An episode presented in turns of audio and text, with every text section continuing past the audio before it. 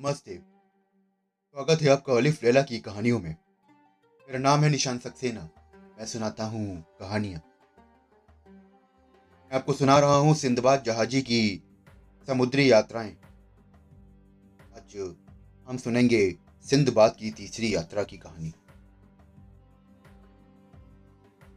सिंधबाद ने कहा कि घर आकर मैं सुखपूर्वक रहने लगा। और कुछ ही दिनों में अपनी पिछली दो यात्राओं के कष्ट और संकट भूल गया। मैंने साथ ही साथ तीसरी यात्रा की तैयारी शुरू कर दी। मैंने बगदाद से व्यापार की वस्तुएँ ली और कुछ व्यापारियों के साथ बसरा के बंदरगाह पर जाकर एक जहाज़ पर सवार हुआ। हमारा जहाज़ वहाँ से कई द्वीपों में गया, जहाँ व्यापार करके हम लोगों ने बड़ा अच्छा लाभ कमाया। तो एक दिन हमारा जहाज़ तूफ़ान में फंस गया। इसके कारण हम लोग सीधे मार्ग से भटक गए। और अंत में एक द्वीप के पास जाकर जहाज़ ने लंगर डाल दिया और अपने पाल खोल डाले। कप्तान ने ध्यान देकर द्वीप को देखा कि उसकी आँखों में आँसू बहने लगे। हमने उससे कारण पूछा तो वो आँखों में आँसू भर के बोला, अब हम लोगों का भगवान ही रक्षक है, क्योंकि इस द्वीप के समीप ही जंगली लोगों के द्वीप हैं। उनके शरीर पर लाल लाल बाल होते हैं। वनवासियों से भटके हुए जहाजियों पर बड़े संकट आए हैं। वे लोगों से आकार में छोटे हैं, किंतु हम उनके आगे विवश हैं। यदि उनमें से एक भी हमारे हाथ से मारा जाए तो हमें चीटियों की तरह से वो घेर लेंगे और हमारा सफाया कर देंगे। ये सुनकर हम लोग बड़ा घबराए, किंतु हम कर ही कह सकते थे? कुछ देर में जैसा कप्तान ने बोला, वैसा ही हुआ। जंगली लोगों का एक बड़ा समूह, जिनके शरीर पर छोटे छोटे बाल थे, उनके खुद भी शरीर बड़े छोटे थे। वो तट पर आए और तैरकर जहाज़ के चारों ओर आ गए। वे अपनी भाषा में कुछ कहने लगे, किंतु वो भाषा हमें समझ में नहीं आई। वे बंदरों की तरह आसानी से जहाज़ पर चढ़ गए। उन्होंने पालों को लपेट दिया और लंगर की रस्सी काटकर जहाज़ के किनारे पर खींच ले गए। उन्होंने हमें जहाज़ से उतार दिया और घसीटते हुए अपने द्वीप में ले गए। उस द्वीप के निकट कोई जहाज़ उनके डर से नहीं आता था, किंतु हमारी तो मौत ही हमें वहाँ घसीट लाई थी। उन्होंने हमें घर के अंदर बंद कर दिया। हमने देखा कि आँगन में मनुष्यों की हड्डी का एक ढेर जमा है और साथ ही बहुत मोटी मोटी लोहे की छड़ें भी रखी हैं। ये देखकर भय के कारण अचेत हो गए। बहुत देर के बाद हमें होश आया तो हम अपनी दशा को विचारक होने लगे। तभी अचानक एक दरवाज़ा खुला और अंदर से एक अत्यंत विशाल काय आदमी हमारे आँगन में आ गया। उसका शरीर ताड़ की तरह था और मुँह घोड़े की तरह केवल एक ही आँख थी, जो माथे के बीच में थी और अंगारे की तरह दहक रही थी। उसके दांत बड़े और नुकीले थे के मुख से बाहर निकले हुए दांत ऐसा लगता था कि जैसे वो किसी को बड़ी बेतरती से खाते हुए आए हैं। उसका निचला होठ इतना बड़ा था कि उसकी छाती तक लटकता था। उसके कान हाथी जैसे थे। और बड़े ही कड़े और घुमावदार। राक्षस को देखकर तो हम लोग फिर से गश खा गए। अब जब हम लोग होश में आए तो देखा कि राक्षस हम लोगों के पास ही खड़ा है और हमें घूर रहा है। फिर वो हमारे निकट आया और हमें से एक एक को उठाकर हाथ से घुमा फिरा कर देखने लगा। जैसे कि कसाई लोग भेड़ियों और बकरियों को अपनी मोटाई का अंदाज लगाने के लिए देखते हैं। सबसे पहले उसने मुझे पकड़ा, लेकिन दुबला पतला देखकर रख दिया। फिर उसने हर आदमी को इसी तरह से देखा। देखते देखते वो अंत में कप्तान के पास पहुँचा, जो कि सबसे ज़्यादा मोटा था। उसने दूसरे हाथ से एक छड़ को उसके शरीर में आर पार कर दिया। फिर आग जलाकर कप्तान को भून कर खा गया। थोड़ी देर बाद वो अंदर चला गया और अंदर जाकर सो गया। उसके खर्राटे बादल की गरज की तरह आते रहे। रात भर हमें भयभीत करते रहे। निकलने पर वो फिर जागा और घर से बाहर चला गया। हम सभी अपनी दशा पर रोने लगे। हमारी समझ में ही नहीं आ रहा था कि उस भयंकर राक्षस को किस प्रकार से हम अपने प्राण बचाएँ। हम सबने अपने को ईश्वर की इच्छा पर छोड़ रखा था। घर से बाहर निकलकर हमने फल फूल खाकर भूख बजाई ने चाहा कि रात को हम उस घर में ना जाएँ, किंतु उसके अलावा और कोई स्थान भी तो नहीं था कि जहाँ हम रात बिताते। और हो ना हो वो राक्षस तो हमें ढूंढ ही निकालता। हम उसी मकान में फिर वापस आ गए। रात बीतने पर वो राक्षस फिर आया। फिर हम लोगों को एक पहले की तरह उठा उठा कर देखा। और एक अन्य और साथी को, जो कि अन्य लोगों की अपेक्षा थोड़ा मोटा था, उसके शरीर में उसने छड़ घुसेड़ दी और भून कर खा गया। सवेरे जब वो बाहर गया तो हम लोग फिर निकले। हमारे कई साथियों ने कहा कि इस प्रकार की कष्टदायक मृत्यु से तो अच्छा है कि हम लोग समुद्र में डूब कर मरे।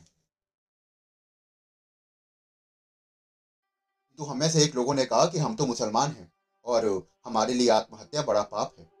हमें ये तो ना करना चाहिए कि हम उस राक्षस से बचने के लिए स्वयं की हत्या कर लें। की बात मानकर हम आत्महत्या से रुक गए और सोचने लगे कि कैसे हमारी जान बच सकती है। अचानक मुझे एक उपाय सूझा। मैंने कहा कि देखो, यहाँ सागर तट पर बहुत सी लकड़ियाँ और रस्सियाँ मौजूद हैं। क्यों ना हम इसकी चार पाँच नाव बना लें और उन्हें छुपा कर रख दें? भी दिन हमें अवसर मिलेगा, हम उस दिन भाग निकलेंगे।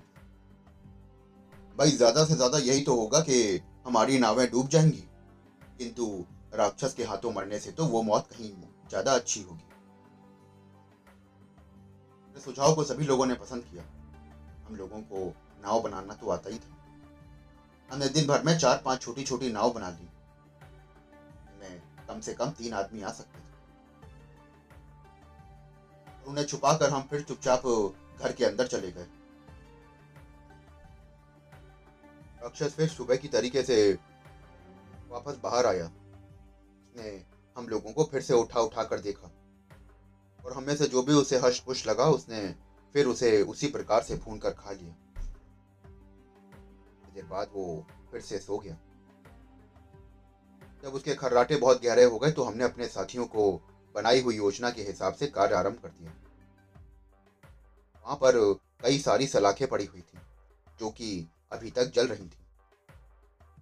भी मैंने और मेरे नौ होशियार साहसी लोगों ने एक एक सलाख को आग में लाल कर दिया और राक्षस की आँख में हम सभी ने उन सलाखों को घुसेड़ दिया। इसे वो बिल्कुल अंधा हो गया और अपने हाथ इधर उधर मारने लगा। लोग उससे बचकर कोनों में जा चुके। क्योंकि हमें पता था कि अगर वो किसी को भी पा जाएगा तो वो कच्चा ही खा जाएगा। फिर वो चिंगारता हुआ घर के बाहर गया और हम लोग समुद्र तट पर आकर उन नावों पर चढ़ गए, जिन्हें हमने पहले से बना रखा था। चाहते थे कि सवेरा होने पर ही यात्रा आरंभ करें। तभी हमने देखा कि दो राक्षस राक्षस को हाथ में पकड़े, जिसे हमने अंधा किया था, वो हमारे पीछे दौड़ते आते हैं। हमने उन्हें देखते ही नावें अपने समुद्र में डाल दी और तेज़ी से उन्हें खेने लगे।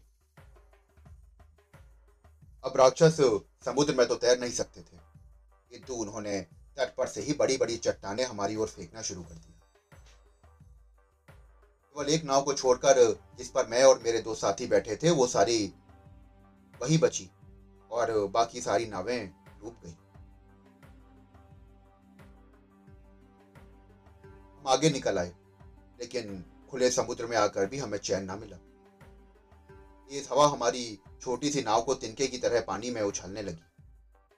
चौबीस घंटे हम इसी दशा में रहे। फिर हमारी नाव एक द्वीप पर पहुँची। हम लोग प्रसन्नता पूर्वक उस द्वीप पर उतरे और तट पर लगे पेड़ों से। पेट भरकर फल खाने लगे। इससे हमारे शरीरों में ताकत आई। रात को हम लोग समुद्र के तट पर ही सो रहे थे। तभी अचानक एक ज़ोर की सरसराहट से हमारी नींद खुली। हमने देखा कि जो नारियल से भी बड़ा एक सांप जो हमारे साथी को खाई जा रहा था। उसने पहले हमारे साथी के शरीर को चारों ओर से कसकर तोड़ डाला और फिर उसे निकल गया। कुछ देर में सांप ने उसकी हड्डियाँ उगल दी और वहाँ से चला गया। हम केवल दो ही आदमी बचे थे। बड़े दुख और चिंता में हमने रात बिताई। सोच रहे थे कि कितनी मुश्किल से तो हमने राक्षस से अपनी जान बचाई और अब यहाँ पर इस सांप के संग फंस गए। शाम तक हमने अपने बचने के लिए एक पेड़ खोज लिया और रात होते ही हम उस पर चढ़ गए। तो वृक्ष पर काफ़ी ऊँचे पर चढ़ गया, किंतु मेरा साथी इतना ऊँचा ना जा सका। नीचे ही एक मोटी डाल पर वो लेट गया। सांप उस रात फिर आया। पेड़ की जड़ पर पहुंचकर उसने अपना शरीर ऊँचा किया और मेरे साथी को पकड़कर खा गया। फिर पहले की तरीके से वो वहाँ से चला गया। मैं तो पूरी रात अधमरा सा रहा। सूर्योदय होने पर मैं पेड़ से उतरा और कुछ फल आदि खाकर अपना पेट भरा।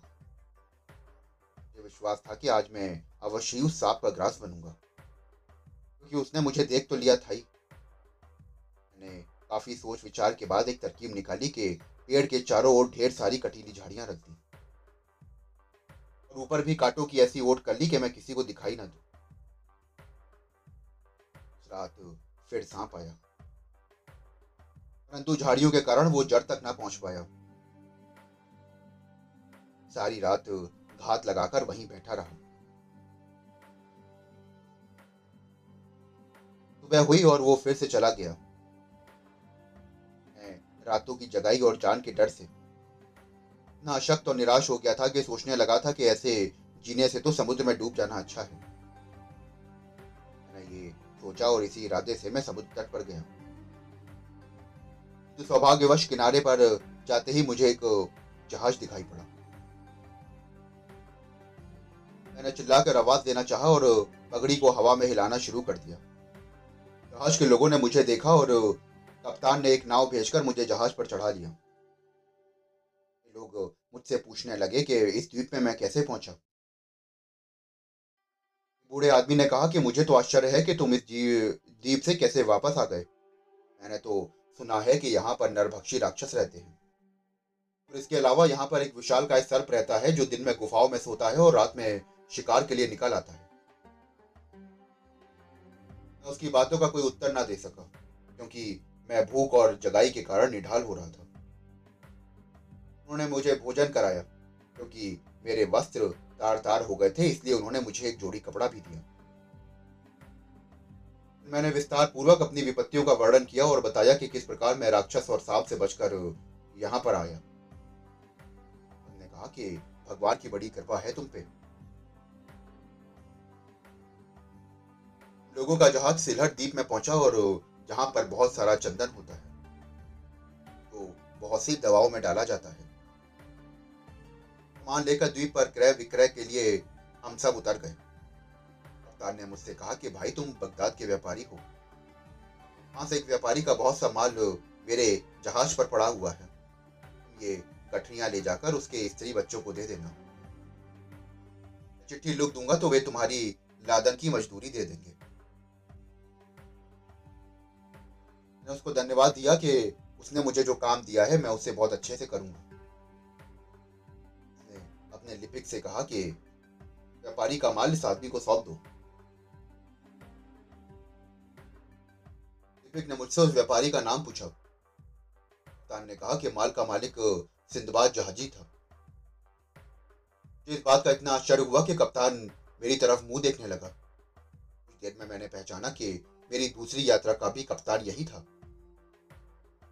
द्वीप पर मुझे सोता हुआ समझकर मेरे साथी जहाज़ पर चले गए थे तो उन्होंने ये समझ लिया था कि मैं खप, मर खप गया हूँ।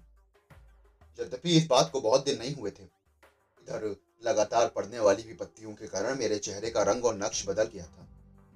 इसकी वजह से कप्तान मुझे पहचान ना पाया।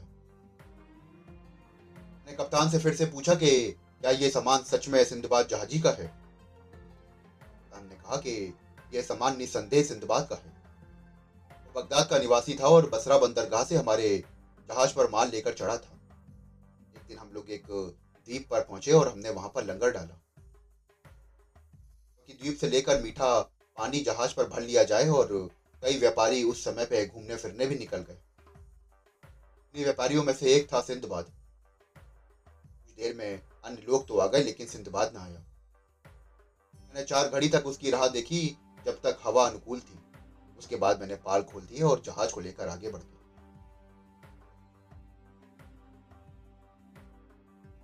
ने ध्यानपूर्वक देखा।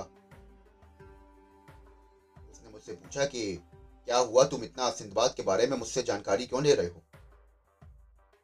मैंने कहा कि मैं ही तो सिंधबाद हूँ। मुझे ध्यान से देखो। तान ने मुझे ध्यानपूर्वक देखा और वो मुझे पहचान गया। उसने मुझे गले लगाया और भगवान को धन्यवाद दिया कि मैं जीवित हूँ। उसने कहा कि तुम्हारे माल को भी मैंने हर जगह व्यापार में लगाया और हर सौदे में मुनाफा हुआ। कहकर उसने मुझे मेरी गठरियाँ सौंप दी और नगद राशि भी दे दी। मुझे तो ये सब मिलने की आशा ही नहीं थी। मैंने तो भगवान को लाख लाख धन्यवाद दिया। फिर हमारा जहाज़ सिलहट द्वीप के अन्य द्वीपों में गया, जहाँ से हमने लौंग, दालचीनी आदि खरीदा।